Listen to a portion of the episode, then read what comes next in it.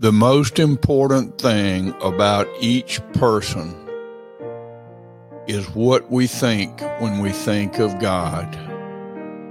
Do we know that God is, who God is, and what we are to do about Him? We need to have right thoughts about God. And when we have right thoughts about God, then we will know how to live our lives. Think right thoughts about God. He reveals himself in his word.